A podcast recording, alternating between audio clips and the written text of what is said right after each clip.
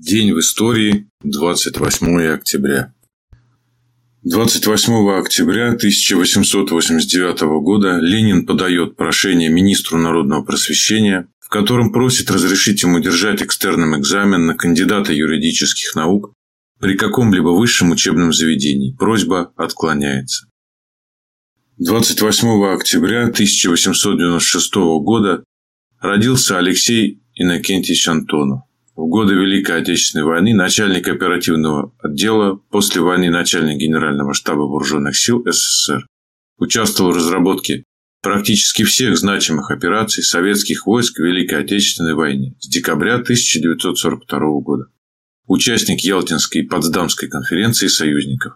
Генерал армии Штеменко. Так писал в мемуарах об Антонове. Без преувеличения можно сказать, что Алексей Накентьевич был человеком исключительным. Его отличительными чертами являлись прежде всего высокая эрудиция, общая, особенно военная культура, которые проявлялись в широте и глубине подхода ко всем вопросам работы, в речи, поведении, отношении к людям. За шесть лет совместной работы в генеральном штабе мне ни разу не приходилось видеть его вышедшим из себя, вспылившим, обругавшим кого-то. Он обладал удивительно ровным, уравновешенным характером. Ничего, однако, общего не имел с мягкотелостью. Уравновешенность и душевность у Антонова сочеталась с редкой твердостью и настойчивостью, я бы сказал даже с некоторой сухостью в официальных делах.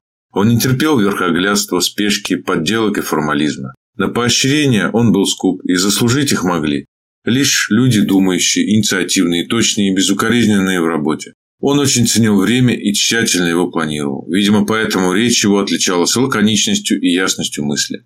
Враг длинных и частных совещаний, он приводил их только в исключительных случаях. Всегда коротко. Кое-кто даже называл его педантом в делах и поведении. Но это суждение было опрометчивым. Дело шло о другом. И мы, вместе с ним, работавшие, хорошо понимали и были благодарны Антонову за его принципиальную, последовательную требовательность, совершенно необходимую на военной службе, да еще в дни тяжелой войны. Случается, что человек на работе бывает одним, а дома другим. Мне неоднократно приходилось бывать у Антонова в семье. В домашней обстановке он был приятным собеседником и гостеприимным хозяином. Его жена, Мария Дмитриевна, была ему под стать, а по характеру и отношению к людям чем-то даже на него похожа. Недаром говорят, когда муж с женой долго и хорошо живут, они становятся похожими друг на друга. Все это можно отнести к семье Антоновых. 28 октября 1905 года обнародуется программа русской монархической партии. 28 октября 1917 года состоялось закрытое заседание Петроградского комитета партии большевиков. Намечено мероприятие по подготовке вооруженного восстания в связи с постановлением Центрального комитета от 23 октября. 28 октября 1917 года ряд съездов Советов в разных городах высказался за немедленный переход власти в руки Советов. 1918 году провозглашение независимости Чехословацкой республики. Наши великие деды и памятник Врангелю. 28 октября 1920 года Красная Армия начинает наступление против Врангеля в Северной Таврии, форсирует Севаш, берет Перекоп. 28 октября 1924 года установление дипломатических отношений между СССР и Францией. 28 октября 1939 года в оккупированной нацистской Германии и Чехословакии по призыву коммунистической партии в Праге, Брно, Острове, Кладно и других городах состоялись антифашистские демонстрации. 28 октября 1941 года МГ ВКПБ исключил из партии и отдал под трибунал группу директоров московских заводов, пытавшихся бежать без разрешения из города на грузовиках с похищенными материальными ценами.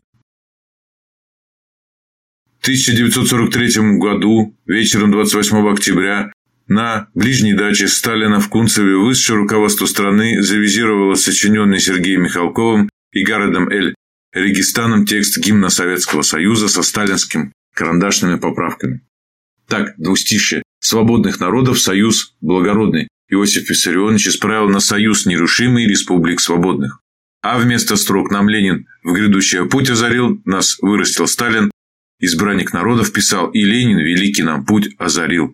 Нас вырастил Сталин на верность народу, видимо потому, что в вожди его никто не избирал. Любопытно, но вариант поэта-дилетанта Сталина выглядит явно предпочтительнее данного профессиональными поэтами как в смысловом отношении, так и с точки зрения техники стихосложения.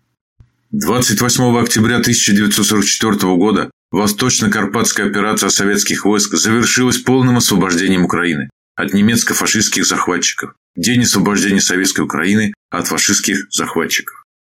28 октября 1961 года пущен первый агрегат Братской ГЭС. Воды Ангары привели в движение самый мощный в то время гидроагрегат в мире. 28 октября 1963 года 13-й съезд профсоюзов СССР. В 1964 году завершение строительства Волго-Балтийского водного пути.